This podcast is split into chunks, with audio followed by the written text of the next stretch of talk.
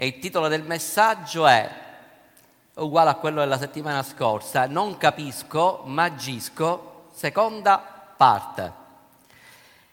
Domenica ho parlato, ho predicato molto sul, eh, su Filippo, l'Evangelista, parlando dell'importanza di ubbidire senza comprendere. Vi ricordate quando la, l'Evangelista Filippo che serviva ai tavoli, poi a un certo punto per via della persecuzione si è trovato in Samaria e ha combinato la ha sconvolto tutta la città, ha evangelizzato tutta la città e poi dalla Samaria è passato al deserto senza capire il perché, ma c'era uno scopo, perché già Dio aveva preparato un incontro divino che era con l'eunuco, l'Etiope, che a sua volta l'Etiope era un uomo molto importante, un uomo di governo che dopo che ha ricevuto Gesù è stato battezzato grazie all'incontro che ha avuto con Filippo, ha portato il risveglio in, nel, nell'Africa e dopodiché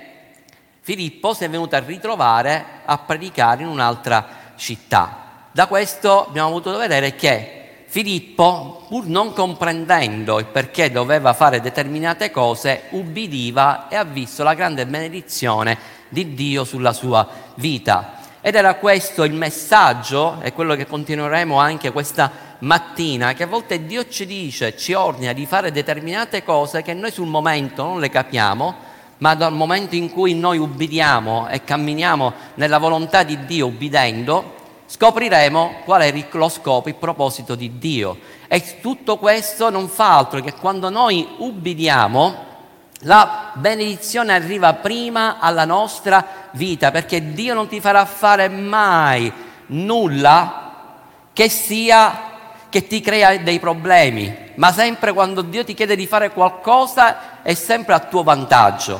Amen? Siete con me?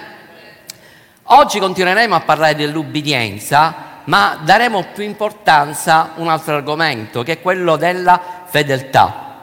In Proverbi 20, versetto 6 dice, molti uomini proclamano la propria bontà, ma chi può trovare un uomo fedele. Molti si vantano di quello che fanno, di quello che possono fare, dei propri doni, dei propri talenti, di quello, del, di quello che riescono a fare con le proprie doti, ma quello che Dio, la parola di Dio dice, ma dove si può trovare un uomo fedele? Dio cerca persone fedeli. Amen. Persone che ubbidiscono in qualsiasi situazione e quando gli viene affidato un incarico lo portano sempre a compimento fedelmente.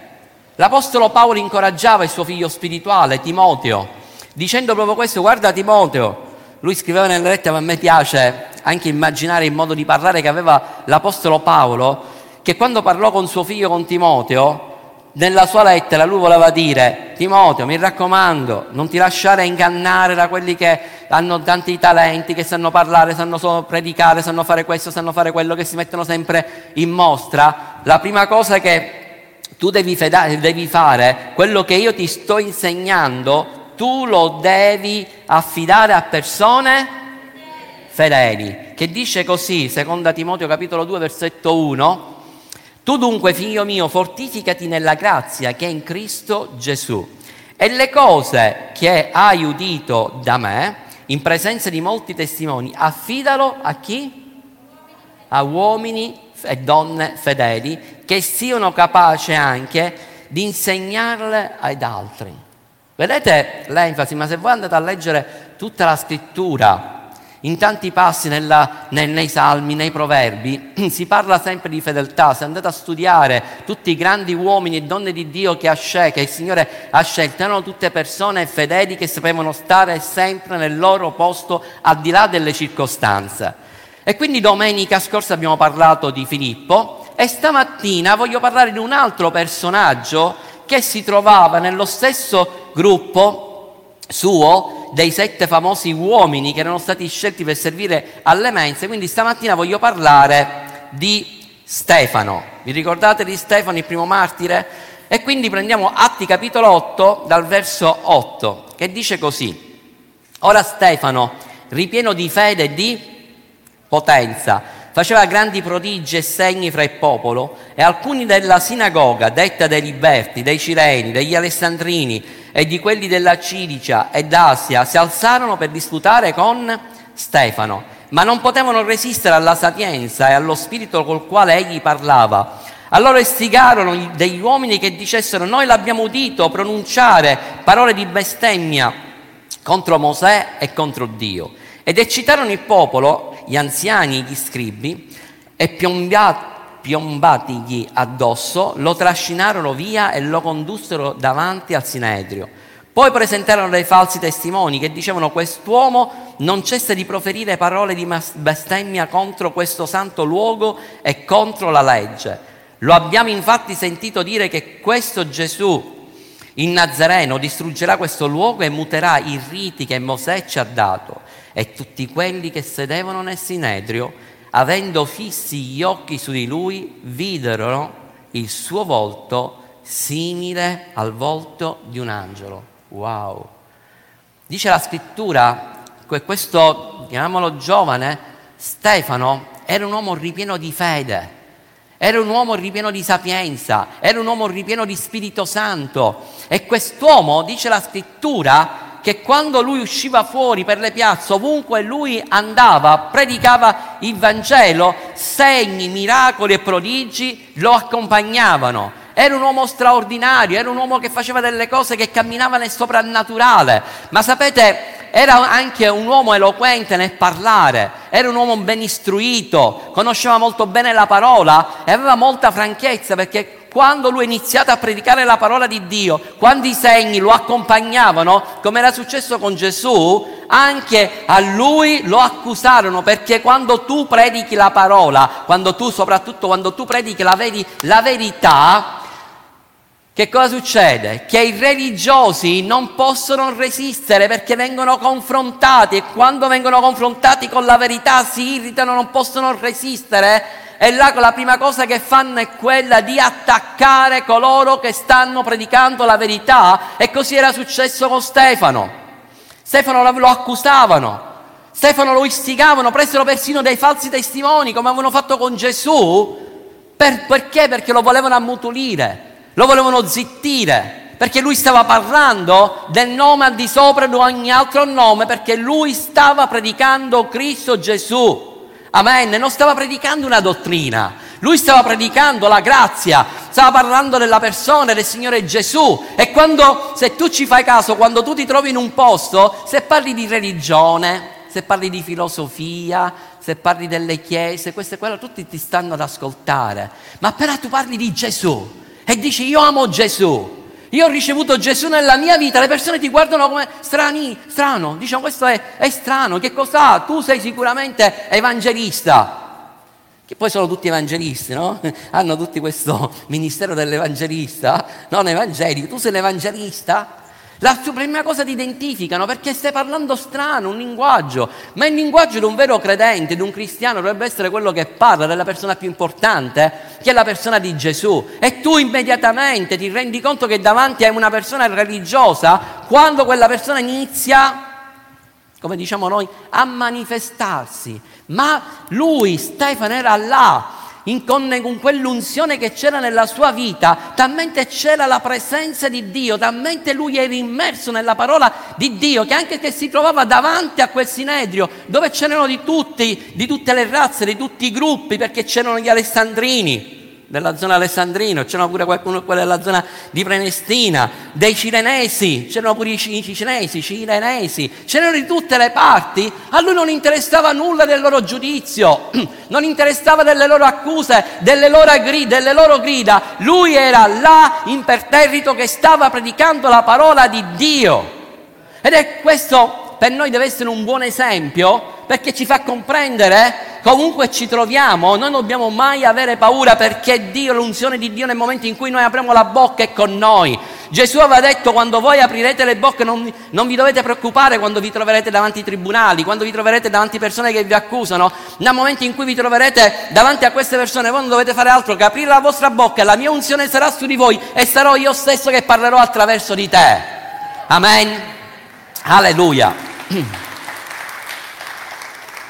Che cosa faceva Stefano di così importante? Aveva dei grandi doni, dei talenti. Stefano, come Filippo, serviva alle mense. Ah, direttamente pure tu oggi fai tutte cose tu. Stefano, guardate, era qua. Ci sono due volontari, per favore, che si vogliono sedere, vogliono starsi comodi qua. Due volontari. Se no vi devo chiamare io. Ok, eccoli qua. Sedetevi qua che sarete oggi serviti Se metteremo la pasta Keyside come primo, come antipasto a polipo, cozze, eh, ricci, mangiate cupanuzzo. Come? Ti chiami Stefano pure tu, hai visto? Ti vieni a ritrovare in questo posto. Guardate Stefano, questo grande uomo, che cosa faceva lui di, di straordinario? Gli avevano detto, tu devi servire alle mense e anche lui, come Filippo, non ha, non ha, detto no, io non lo faccio perché, sai, in me ci sono dei doni straordinari, io non mi posso abbastare a fare qualcosa del genere. Perché io, se voi vedete, se venite con me, guardate quello che succede, se io prego per un paralitico, il paralitico si alza. Se io prego per un sordo, subito dopo che prego, siccome la potenza di Dio nella mia vita, lui inizia a sentire, non mi credete? Venite con me, poteva dire queste cose perché era, era la verità. Ma Stefano non ha esitato, sapete, lui non ha ritenuto un disonore fare quel servizio.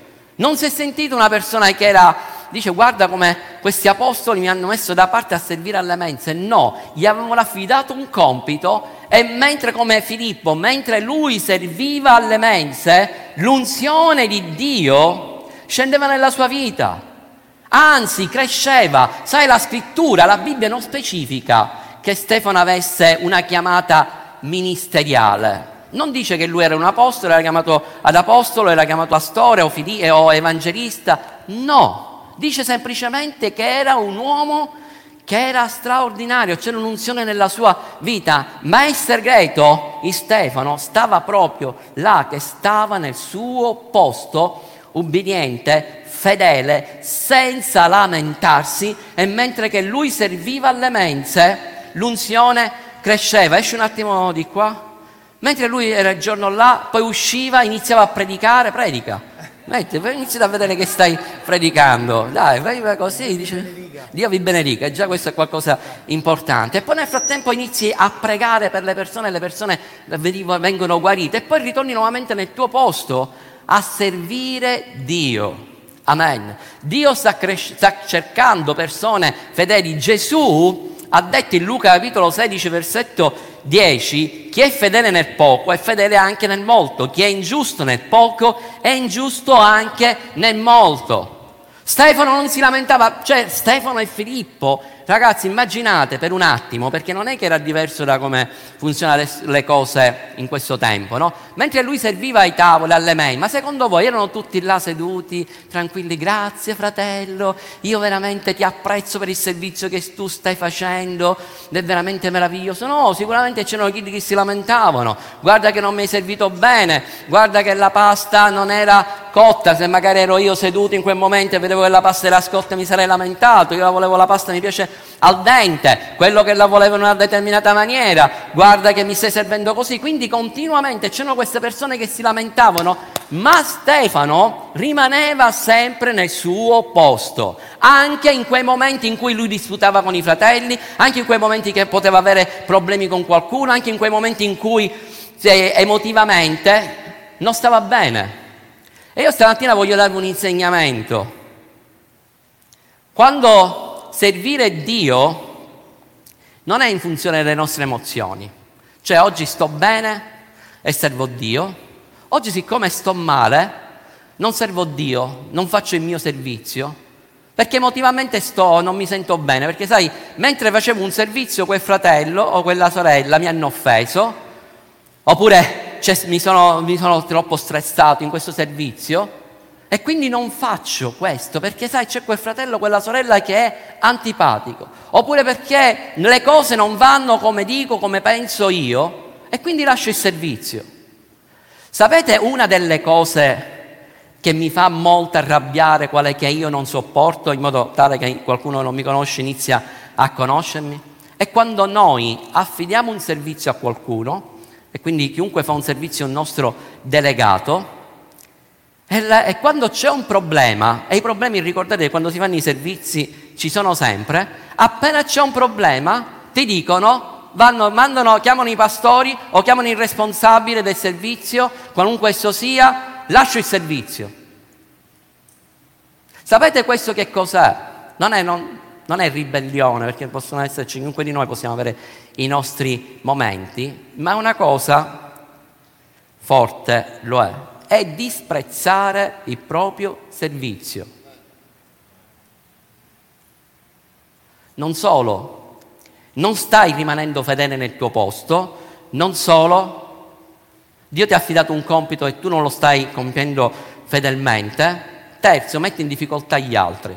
E pure questa responsabilità. Sappiate tutti coloro che avete lasciato un servizio di punto in bianco, non avete fatto una cosa buona, non pensate che avrete un altro servizio se siete, fate parte di questa, questa, questa chiesa, a meno che ci siano delle buone motivazioni per lasciare, oppure avvisate prima, oppure prima se ne parla e ci possono essere delle buone motivazioni, perché non si va avanti, nel Signore non si va avanti così, Dio cerca persone fedeli. Immaginate per un attimo, io e mia moglie siamo i pastori della Chiesa, no? Ma voi pensate che la domenica, quando io salgo qua, o sale mia moglie, o sale qualche altro predicatore, come l'altra volta è successo anche a Claudio, tutte cose vanno bene?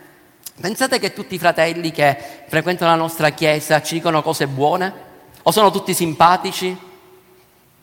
Cioè, guardate là, c'ho a Pietro, ma secondo voi, ma Pietro, eh, mi può fare simpatia? Secondo voi? Non è che è come, che ne so, come a Santino, guarda, io guardo Santino e già mi sento piacere. Oppure pensate che magari prima di predicare non, succede, non c'è qualche problema? Magari ricevi una telefonata, ho un fratello che sta male, o è successo qualche cosa, o qualcuno che ti ha fatto un torto, che durante la settimana qualcuno che magari tu hai trattato bene come un figlio ti dà una coltellata alle spalle. Voi immaginate per un attimo che io mi lascio prendere, io e mia moglie, dalle emozioni e diciamo no, no, oggi non me la sento, non faccio più il pastore. E le pecore che fine fanno? Dice no, io oggi non, voglio, non posso predicare perché poco fa mentre stavo strada facendo ho litigato con mia moglie. Lo sapete che è successo, no? Noi siamo esseri umani, sapete che certe volte succede? È successo che mentre noi stavamo scendendo da casa, strada facendo, piccola cosa, il nemico, e litighiamo io e mia moglie. Siamo arrivati qua in chiesa tutti e due belli sciarriati. Sciarriati in siciliano significa litigati. Secondo voi, in quel caso, le mie emozioni, com'è? La mia anima, com'era? Però rimanendo fedele nel posto, la differenza non la fa la mia anima, la differenza la fa l'unzione dello Spirito Santo, perché quando tu sei ubbidiente nel tuo posto inizia a fluire l'unzione e la benedizione di Dio su di te e anche sugli altri. Amen. Gesù, tu continua sempre a servire, voi, voi rimanete seduti comodi, fate finta che avete il cibo, Gesù, dice la scrittura, lo conosciamo molto bene questo passo, ma è buono sempre ricordarlo, che lui fu approvato dal Padre quando? Quando fu battezzato e uscì, cosa ha detto lo Spirito Santo? Lo Spirito Santo ha detto delle parole meravigliose, dicendo, e venne da cielo una voce, tu sei il mio amato figlio nel quale mi sono compiaciuto. Quando gli ha detto queste parole il Padre? Prima che lui entrasse nel ministero, significa che il padre si era compiaciuto con Gesù perché Gesù era stato fedele nelle cose pratiche, aiutava suo padre, era sottomesso ai suoi genitori, era fedele in ogni posto in cui lo mettevano, stava sottomesso ai dottori della parola. In ogni posto Gesù è rimasto fedele e quindi il padre si è compiaciuto e dice tu per tutti questi anni sei stato fedele, adesso sei pronto per entrare nel ministero. Vi ricordate cosa ho detto domenica? Quando è che Gesù ha ricevuto la rivelazione? Di chi era? All'età di 12 anni. Quando i suoi genitori lo cercavano, lui ha detto voi non sapete che io mi devo occupare delle cose di mio padre, ma lui per ben 18 anni si è occupato delle cose pratiche, della sua casa, della sua famiglia. E man mano l'unzione dice la scrittura che lui cresceva in grazia, sapienza e statura e poi ha portato a compimento il compito. Ora questa mattina, oltre a, a Stefano, oltre a Filippo, vedremo altri personaggi della scrittura che grazie alla loro ubbidienza hanno adempiuto i propositi di Dio. Uno di questi è Eliseo, conosciamo tutti la storia. Prendiamo prima il Re, capitolo 19, versetto 19. Elia, eccolo qua Eliseo. Elia partì di là e trovò Eliseo, figlio di Shafat, mentre arava con dodici paia di buoi davanti a sé ed egli stesso si trovava con il dodicesimo paio. Elia passò vicino e gli gettò addosso il suo mantello. Allora Eliseo lasciò i, buoi, i buoi corse dietro a Elia e disse: Ti prego, lasciami andare a baciare mio padre e mia madre e poi ti seguirò. Elia gli rispose: va e torna, perché che ti ho fatto? Allontanatosi da lui, Eliseo prese un paio di buoi e li offrì in sacrificio con gli attrezzi dei buoi e ne fece cuocere la carne e la diede alla gente che la mangiò, poi si levò, seguì Elia e si mise nel, al suo servizio. Allora, la prima cosa che dobbiamo comprendere in questa storia, che è stato che Elia a cercare Eliseo sotto la direzione di Dio. Non è stato Eliseo andarsi a cercare il ministero, ma Eliseo, sotto la, una, sotto la direzione di Dio, è stato lui a cercare Eliseo.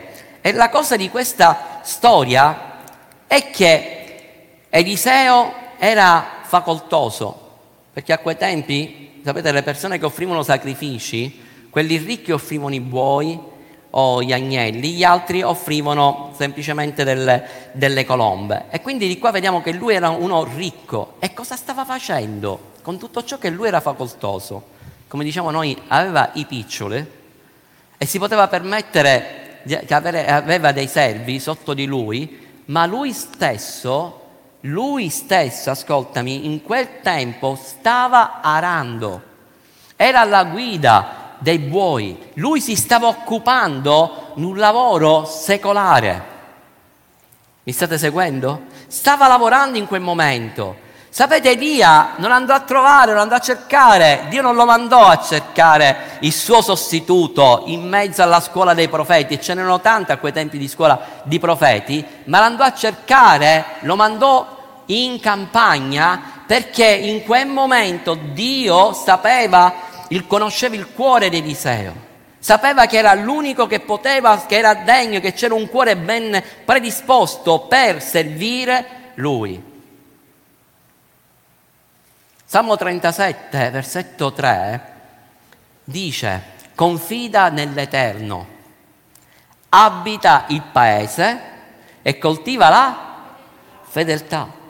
In questo, in qualsiasi luogo tu ti trovi in questo momento, la cosa che tu devi fare è che devi confidare in ogni situazione nel Signore, abitare nel luogo dove ti trovi, fare il bene, qua parla di essere eccellente, la parola è tov, che significa eccellente, di essere di benedizione, dove tu ti trovi porterai prosperità, perché in quel tempo che tu devi portare frutto nel luogo in cui, in cui tu ti trovi. Prima che Dio ti porti in un altro luogo, sappi che nel posto in cui tu ti stai trovando, se tu stai facendo un lavoro e magari quel lavoro non ti piace, un lavoro secolare che non ti piace, non ti lamentare, fallo bene, fallo con fedeltà, prospera in quel posto e poi stai tranquillo che sarà Dio stesso a premiarti e farti salire di livello. Amen? Cosa stava facendo Eliseo? Perché qua partiamo, entriamo in un argomento che io amo tantissimo, lui stava lavorando, in poche parole, ascoltami, Dio non chiama gente oziosa. Dio chiama gente che pratica. Ascoltatemi, cosa stavano facendo i discepoli quando Gesù li andò a chiamare uno per uno? Stavano tutti, ascoltatemi, non erano messi così, messo nella maca, messo così, oh, io sto aspettando in questo tempo, siccome Dio mi ha chiamato al ministero, non devo fare nulla perché io sono chiamato a tempo pieno. A tempo pieno non fare nulla, perché nulla farai e sarai a tempo pieno se hai questo tipo di mentalità, non farai niente nella tua vita. Amen, perché Dio sta cercando persone pratiche In poche parole, i discepoli in quel tempo, Pietro, Giovanni e tutti gli altri pescavano. E qua c'è un insegnamento grande perché nel lavoro secolare loro stavano imparando dei principi importanti, la pazienza, loro conoscevano i tempi di quando loro dovevano uscire, quando era il tempo buono per andare a pescare, loro andavano a cercare il luogo adatto dove sapevano che in quel luogo c'erano i pesci. E una delle cose importanti, sapete qual era? Che loro prima di andare a pescare, ascoltami, qua c'è un, un, un, insegnamento importante che parla di risveglio, che parla di raccolta, che loro prima di andare a pescare, loro prendevano la rete e vedevano che se nella rete c'erano i buchi, loro riparavano perché nel momento in cui Dio, Gesù poi li ha guidati e dove c'era la grande raccolta, loro avevano la rete buona per poter raccogliere quel, quel, quel pesce. E qua quando Gesù li ha chiamati dice voi siete pescatori di pesci, ma adesso da ora in poi sarete pescatori da, di uomini perché è una gente che già era preparata, erano gente che già avevano delle esperienze alle spalle. Amen. Dio prima ti prova nella vita pratica, Dio non cerca fannulloni, Dio non trova persone che nella vita non, hanno, non, non, vogliono lavorare o non vogliono fare nulla, Dio sta cercando persone che siano abili, persone che portano frutto in ogni posto in cui loro si trovano. Amen. Quindi Elia fa una cosa, gli getta addosso che cosa? Il mantello. Quello era un segno importante perché era un segno del mantello. Quando il, il, il, profeta gli ha gettato il mantello, lui ha capito Eliseo subito di che cosa si trattava, che era il suo sostituto. Aveva una chiamata nella sua vita come profeta. E qual è stata la risposta di Eliseo? Sai, ci devo pensare. Guarda che ho molte cose da fare sai però devo finire questo lavoro, sai devo, devo occuparmi di questo, devo occuparmi di quello. La risposta fu immediata. Dice la scrittura che quando Gesù chiamò i suoi discepoli, i suoi discepoli lasciarono, cioè i discepoli lasciarono immediatamente le reti, quello che stavano facendo per seguire Gesù, perché avevano compreso che era arrivato il tempo della loro chiamata e non dovevano guardare nulla, ma dovevano semplicemente fidarsi di Gesù. E la stessa cosa ha fatto Eliseo, Eliseo si è fidato di Elia e l'ha seguito. Eliseo aveva anche un'altra caratteristica, lui onorava i suoi genitori, perché prima di partire ha detto permettimi di andare a salutare i miei genitori, infatti Elia cosa gli disse? Dice vai, ma perché che cos'è che ti ho fatto? Gli stava dicendo in quel momento, tu hai compreso questo, quello che io ho fatto? L'altra cosa, l'altra risposta di Eliseo fu che prese tutti gli attrezzi fece il fuoco, li bruciò e offrì sacrificio dei buoi per festeggiare quell'evento. Il fatto che lui bruciò gli attrezzi significa che lui aveva rotto con il passato. Dice ora basta, io ho rotto con il passato, è un nuovo inizio, un livello nuovo di cui io non devo più rimanere legato alle cose vecchie, ma ho davanti una nuova stagione e voglio portare avanti il proposito di Dio. Elia aspettò Eliseo. Ora ascoltami. Eliseo lo seguì. Grande chiamata di Elia. Dice io sono stato chiamato a essere il sostituto, il profeta. Ma quale fu il compito affidato ad Eliseo per ben dieci anni? Una brocca, in qua dove lui doveva versare l'acqua, dice che Eliseo era conosciuto colui che versava l'acqua nelle mani di Elia. Ma sapete qual era l'usanza? Che noi immaginiamo questo, ogni tanto Eliseo pigliava l'acqua e quando si doveva lavare le mani Elia. L'usanza era che, che il, il profeta Elia, quando si alzava la mattina, immediatamente doveva lavarsi le mani. Dopo che usciva dal bagno, doveva lavarsi le mani. Prima di mangiare e dopo che aveva finito di mangiare, doveva lavarsi le mani. Ogni qualvolta, se lui si toccava per esempio la testa, qua, in questo così, la prima cosa, la, cosa che doveva fare era lavarsi le mani. Se lui si toccava il naso, l'altra cosa immediatamente che doveva fare, doveva esserci Eliseo, pronto a lavargli le mani. Se lui toccava un morto, la prima cosa che doveva fare era lavarsi le mani. Il pomeriggio faceva il riposino, appena si svegliava doveva lavarsi le mani. La sera, dopo, prima di mangiare, le mani. Dopo che finiva di mangiare, le mani. Prima di andare a letto, le mani. Eliseo doveva essere sempre pronto, in qualsiasi momento, a servire Elia. Non era una volta ogni tanto, ma era là pronto. In tu immagini che se la mattina Elia si alzava alle 4, lui doveva essere subito pronto ad alzarsi e andargli a versare subito l'acqua nelle mani per lavarsi. Se ministrava per qualcuno, lui doveva essere già pronto là per lavare le mani, sempre a disposizione.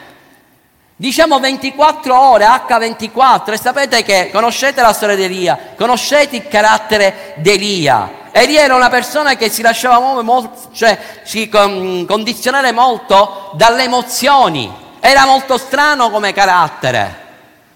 Però Eliseo era là, Eliseo ricordava, io immagino che per quei dieci anni diceva, scusami, ma questo mi ha lanciato in mantello, io devo sostituire a lui, ma ancora per dieci anni, dopo due anni, ancora che gli devo lavare le mani, dopo quattro anni gli devo lavare le mani, ma cosa stava succedendo in quei dieci anni mentre lui era là a versare l'acqua Eliseo? Che stava imparando? Perché lui era, in pieno, era a contatto direttamente con il profeta di quel tempo e lui stava imparando, guardava quello che faceva, stava ricevendo, lui voleva stare sempre attaccato con Elia perché dice io un giorno sarò come lui, io un giorno avrò più di lui, io voglio avere la sua stessa unzione. E lui guardava non i difetti di Elia, lui guardava l'unzione che c'era in Elia e lui guardava quello che usciva dalla sua bocca, le parole profetiche, la parola che usciva, la parola che quando lui predicava, quando, come lui ministrava, come si muoveva, come sapeva discernere i tempi, come sapeva discernere anche le profezie, che le parole profetiche riceveva da parte di Dio e lui in quei dieci anni imparò. Alleluia. Mia moglie qualche settimana fa ha parlato proprio di Eliseo. Vi ricordate il particolare che Elia doveva essere rapito? Cosa aveva chiesto Eliseo? Elia andò da, Eli, da Eliseo e gli disse, dice, sai, dice ora me ne devo andare in cielo, sta arrivando subito il tram che mi porta il carro di fuoco e andrò via. Dice cosa vuoi? Dice che Eliseo aveva chiesto una doppia unzione. Guardate la risposta di Elia. Seconda Re, capitolo 12, capitolo 2, versetto 10. Elia disse, tu hai chiesto una cosa difficile.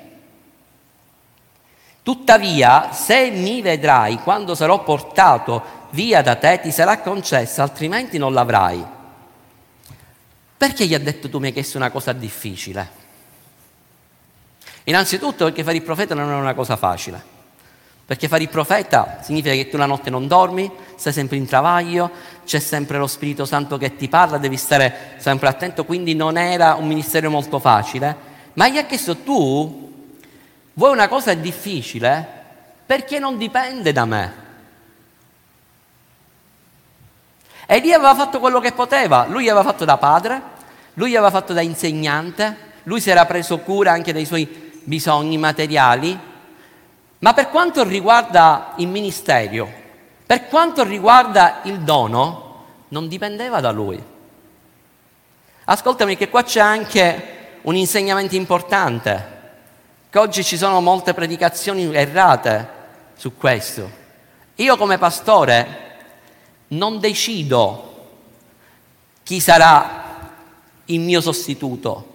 Io non decido che un giorno sarà Geremia, tu sarai il, il, prossimo pastore di questo luogo, a meno che io l'ho ricevuto da Dio e Dio mi ha parlato in maniera molto chiara. Non faccio un trasferimento, non sono io che trasferisco i miei doni, io faccio un'imposizione, io ti trasferisco oggi i miei doni. No, io posso mettere il mio manto su di lui come protezione spirituale, come copertura spirituale.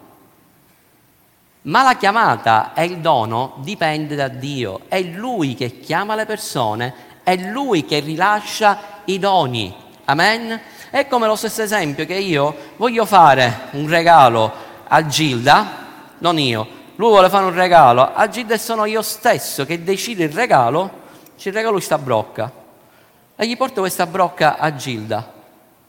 Ma io non sono il donatore, il dono deve, deve essere dato direttamente dal donatore. Cosa fanno i ministri? I ministri, dice, come dice la scrittura, impongono le mani, ma confermano la chiamata. Quando una chiamata è evidente, quando una chiamata una persona riceve da parte di Dio e inizia veramente quella chiamata a uscire fuori, il ministro, di, di, il, ministro, il pastore della casa, non fa altro che poi confermare come ha fatto Elia con Eliseo. Amen. Eliseo aveva fatto una richiesta giusta perché lui era, si riteneva primogenito, perché Elia non aveva figli.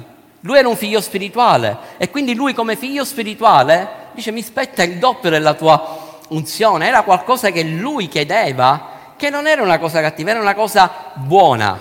Qual è stato poi? Qual è stata la risposta? Cosa gli ha detto Elia? Dice tu mi vedrai partire.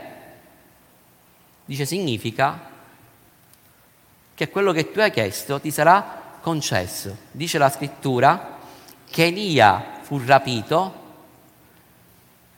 e a un certo punto Eliseo vide, il primo segno è che si aprirono gli occhi nello spirito del profeta perché è stato l'unico che ha visto Elia quando è andato via, aveva gli occhi dello spirito aperti. La seconda cosa, quel mantello che la prima volta gli era stato lanciato e dopo, dopo dieci anni quel mantello che gli era stato lanciato addosso, se l'è ritrovato, era a terra perché gli era stato lasciato e l'ha ricevuto. Perché è stata esaudita questa preghiera. Perché? Perché Eliseo era stato fedele, fu approvata la sua fedeltà e ha ricevuto il premio. Amen. Tu continua sempre a versare l'acqua.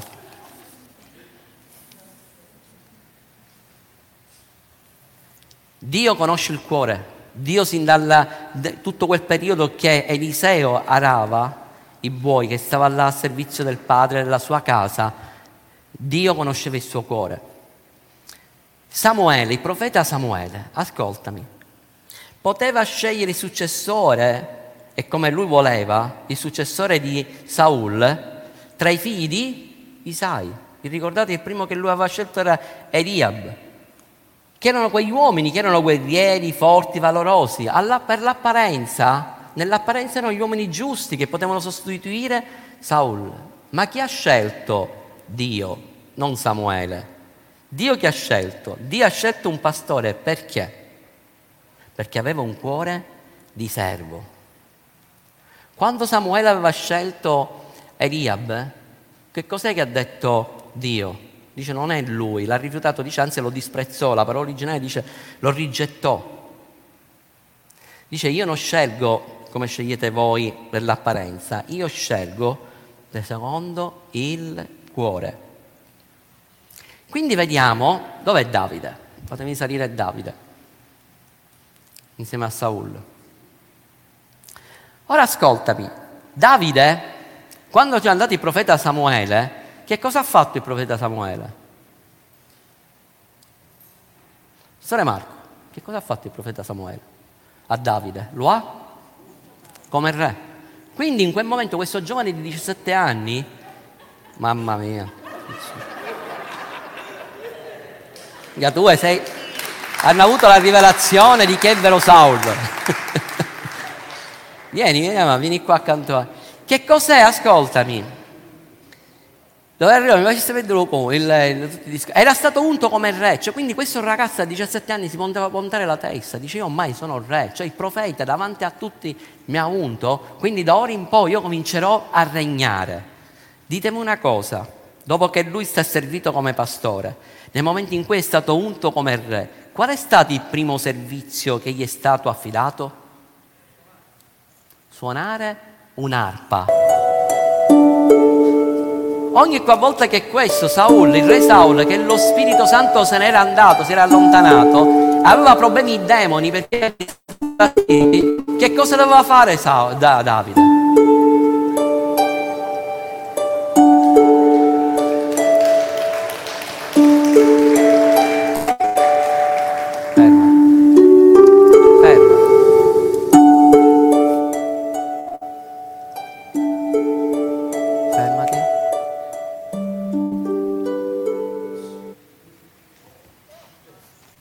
Davide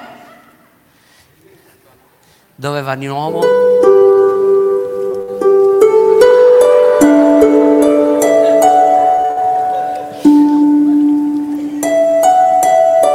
Cioè, voi immaginate ragazzo, ma scusa, io sono stato unto come, come, il re, devo andare dietro a un pazzo, a un altro re dietro a un pazzo e ci devo andare a suonare la chitarra, cioè la, l'arpa, tutto, tutto il tempo.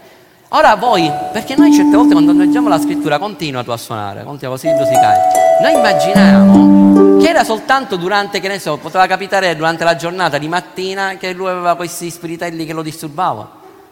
Ma immaginate, continua, continua, che non chiedo se manifesta, continuate.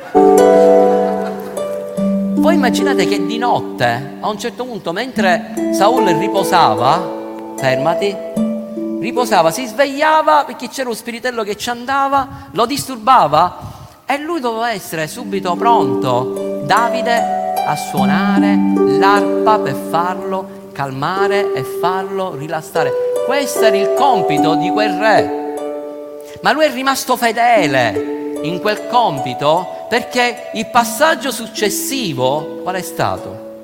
Quello che lui ha affrontato, Golia ascoltami, mentre che lui, e qua c'è il segno dell'adoratore, Mirko, l'adoratore, mentre in quel momento pensa, ma io sto servendo qua, faccio semplicemente l'adorazione, ma mentre lui adorava, Dio lo stava preparando, mentre lui era nel deserto con le pecore, Dio lo stava equipaggiando, lo stava fortificando e lo stava preparando per affrontare i giganti per affrontare le grandi battaglie nella sua fedeltà. Lui è cresciuto nell'unzione e prova ne sia che dopo lui è diventato il grande re Davide.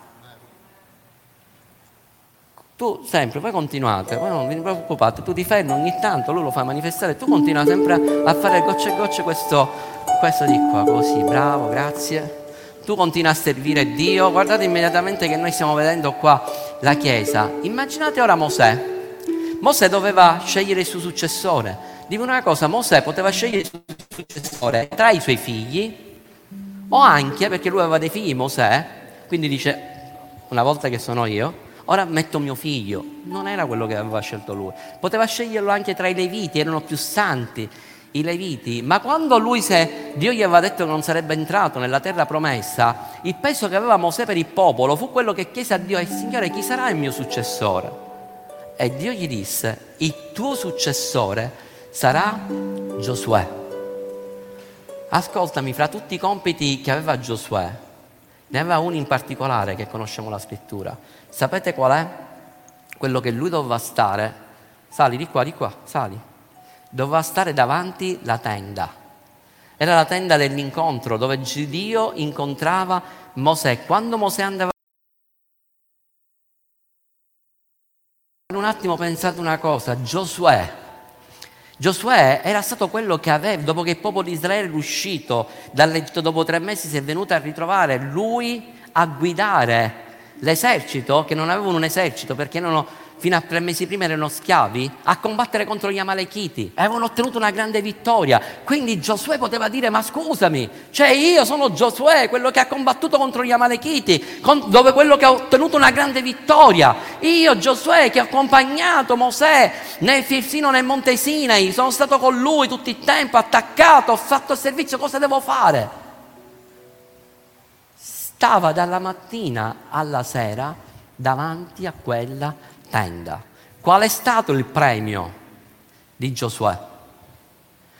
Che Dio l'ha scelto per essere il successore di Mosè, perché stava sempre attaccato con Mosè, era fedele a suo padre spirituale, onorava il suo padre spirituale e quando il padre spirituale gli diceva qualcosa, siccome lui aveva fiducia che Mosè era in sintonia con Dio e che era lui che era stato chiamato alla guida che era lui che era stato chiamato a essere il suo padre spirituale, lui si fidava ciecamente di tutto quello che gli diceva Mosè di fare e quando Mosè gli ha detto tu devi stare a guardia della tenda, lui si sentiva onorato e privilegiato di quel compito e lui non lo ha disprezzato. Qual è stato il premio? Ditemelo voi.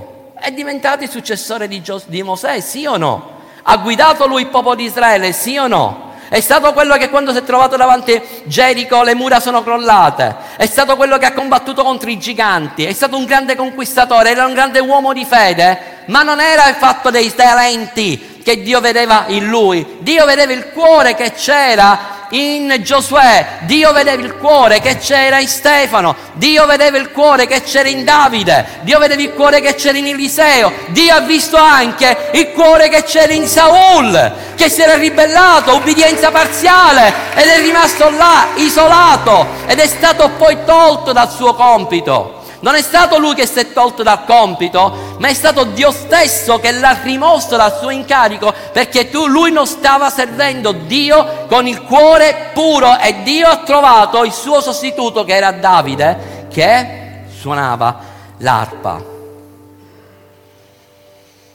Alleluia.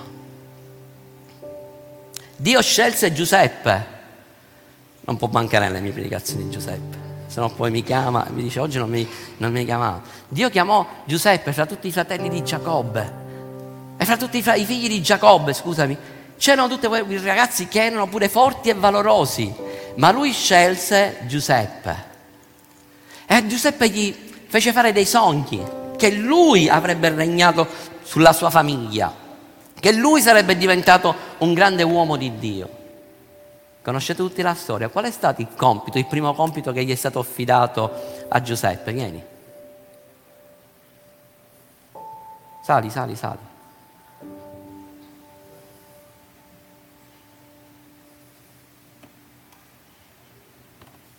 Era quello di pulisci, devi pulire, l'affare è buono. Tanto tu lo fai sempre, ogni giorno questo. Ma pulire, Prendi, prendi la scopa, prendi quello straccio. Io questo raffiguro tutte quelle persone che eh, colgo l'occasione per benedire tutte quelle persone che fanno questo lavoro in segreto delle pulizie. Se voi vedete tutta la chiesa pulita, se entrate nel bagno, ogni tanto qualcuno si lamenta perché magari il bagno l'ha trovato sporco. Ci sono persone qua che ogni, durante la settimana vengono alle 5, alle 6 del mattino, il sabato, la domenica. Quando noi la domenica andiamo via rimangono qua a fare le pulizie e fanno un lavoro in segreto che non li vede nessuno. Amen. E io mi accorgo quando vanno, puliscono anche gli uffici, io sento quando sono passati perché sento quel profumo meraviglioso dentro il mio ufficio e quando io entro e vedo la mia scrivania pulita, ve lo dico con tutto il cuore sincero, io benedico queste persone e dico Signore grazie, dagli un premio a queste persone perché fanno un lavoro dove nessuno li vede e però Dio sta vedendo. E Giuseppe faceva questo lavoro faceva questo lavoro, Dio stava vedendo, stava guardando il suo cuore per come lui stava servendo. E in quel momento, mentre lui stava servendo persino Potifar, si accorse di quel, quel giovane che stava facendo le pulizie e lo faceva con eccellenza. E Dio l'ha premiato. Ora, mentre ognuno di voi continuate a fare i vostri servizi, continuate a fare i vostri servizi, Chiesa, guardate tutte queste persone di qua. Guardate Giosuè alla guida della tenda, può essere un usciere uno dell'accoglienza. Guardate Stefano, Stefano in quel momento sta servendo alle mense, può essere uno che nel servizio del sociale, che si muove nella, per dare la spesa o, o servizio al bar. Lui, Giuseppe, rappresenta quelle persone che fanno le pulizie. Davide sta rappresentando tutti coloro che sono qua, che, fanno, che adorano. Lui fa parte del servo fedele, quello che qualsiasi cosa c'è da fare, la fa. Questa è la Chiesa. Io voglio scendere un attimo perché insieme a voi voglio vedere voi che siete qua. Cioè, noi immaginiamo in questo momento ciascuno di queste persone, un Giosuè, Stefano, eh, Davide, Eliseo, rappresenta ciascuno di noi.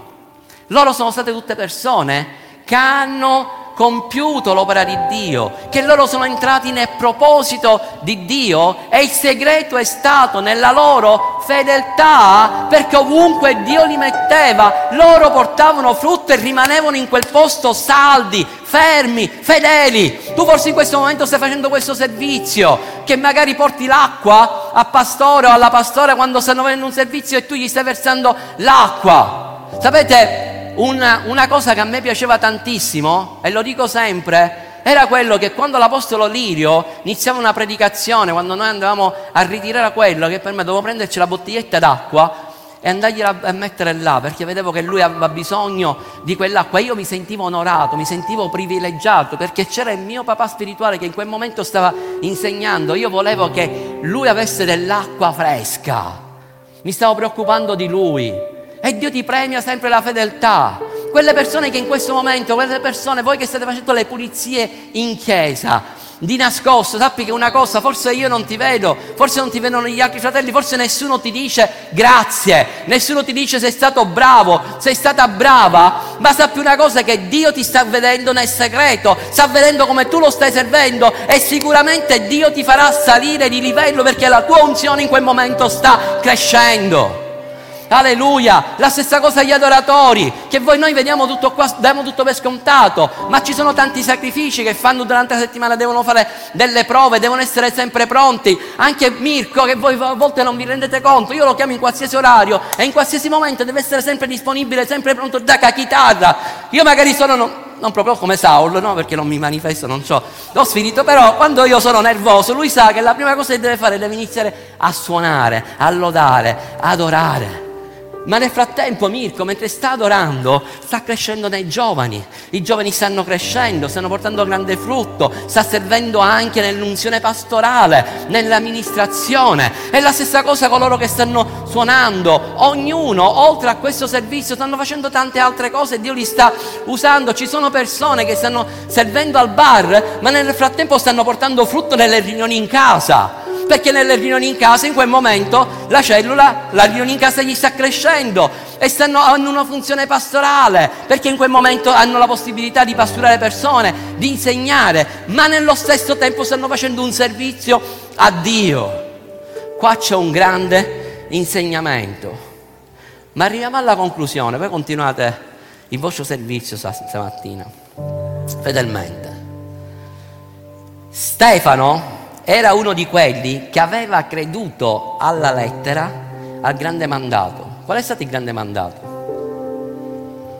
Dice, questi saranno i segni che vi accompagneranno, coloro che avranno, hanno creduto nel mio nome scacceranno i demoni, parleranno nuove lingue, prenderanno in mano dei serpenti e anche se berranno qualcosa di mortifero non farà loro alcun male, imporranno le mani agli infermi e questi Cosa stava facendo Stefano?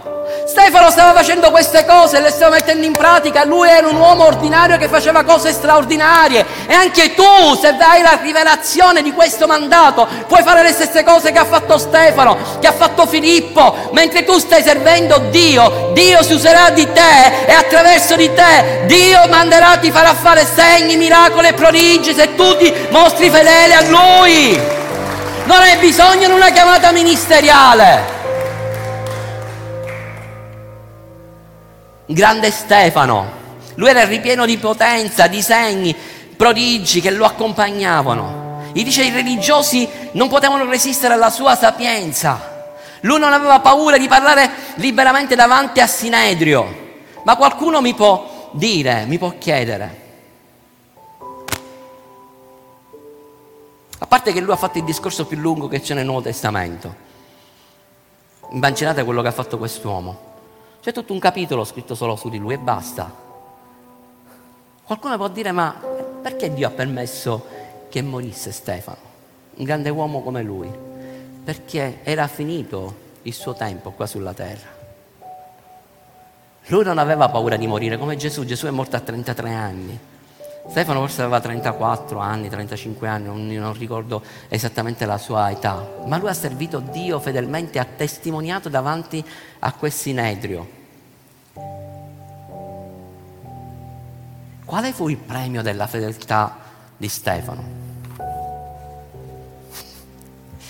Non c'è prezzo. Perché lui, tu mi potrei dire, ma perché faceva segni miracoli e prodigi? No, lui ha ricevuto un premio ascoltatemi, che nessun altro uomo dopo di lui, leggiamo nel Nuovo Testamento, ha ricevuto. Atti capitolo 7, versetto 54, dice così. All'udire queste cose, essi fremevano in cuor loro e drignavano i dentri contro di lui, ma egli ripieno di Spirito Santo, fissati gli occhi a cielo, vide la gloria di Dio E Gesù che stava alla destra di Dio e disse, ecco io vedo i cieli aperti e il figlio dell'uomo che sta alla destra di Dio, ma essi mandando grida, gli turarono gli orecchi, si turarono e tutti insieme si avventarono sopra di lui e cacciatolo fuori lo lapidarono. Ascolta, in quel momento, mentre tutti lo accusavano, tutti gridavano contro di lui, Stefano a un certo punto si è isolato, non ha sentito più le urla non ha sentito più le voci. A un certo punto lui era talmente immerso nella presenza di Dio che i suoi occhi furono aperti. Non vedeva più i loro visi, non vedeva più le loro dita puntate, puntate su di lui, ma lui a un certo punto vedeva soltanto i cieli aperti e il trono di Dio Padre. Qual è stato il premio di, Gesù, di, di Stefano? Dice la scrittura, la versione originale, che Gesù si alzò in piedi. La versione originale, quando noi leggiamo la nuova Diodate, dice che lui era seduto alla destra del Padre, ma la versione originale dice che lui era in piedi davanti al trono della grazia per onorare Stefano. Ma Stefano, pieno di Spirito Santo, guardava fisso al cielo e vide la gloria di Dio e vide, no, ripeto di nuovo, questa è quella, e vide Gesù in piedi al posto d'onore alla destra di Dio. Nessun uomo che noi vediamo nella scrittura è stato onorato come è stato onorato Stefano per la sua fedeltà. Gesù stesso in quel momento, mentre vedeva Stefano che era là a combattere e che predicava la parola di Dio e che ha raccontato di Gesù a quei religiosi, iniziando da Abramo, spiegandogli di Mosè, facendogli comprendere che erano stati loro che avevano ucciso il giusto. Stefano, questo grande uomo fedele, aprì gli occhi nello spirito, non gli interessava più nulla. Vide la gloria del Padre e vide Gesù che lo onorò, lo guardò e l'approvò, gli disse Stefano, io sono con te, tu sei il mio amato figlio, come lui l'aveva ricevuto da Dio Padre. La stessa cosa Gesù gli ha detto, io immagino gli ha detto queste frasi a Stefano sei stato approvato, io sono con te, non ti preoccupare per tutti coloro che ti stanno accusando, tra poco tu sarai con me. E dice la scrittura che lo lapidarono, ma prima di lapidarlo qual è stata la frase di, di Stefano? Stesso cuore come Gesù. Perché quando tu sei un uomo fedele, quando tu sei un uomo che ama la sua parola, quando tu sei un uomo che ama la sua presenza, fai le stesse cose che ha fatto Gesù e parli lo stesso linguaggio che ha parlato Gesù e che continua a parlare perché lui disse Padre non imputare loro il peccato. Le stesse frasi che, stessa frase che ha detto Gesù sulla croce. E questa mattina ti faccio questa domanda. Ti rivedi come uno Stefano?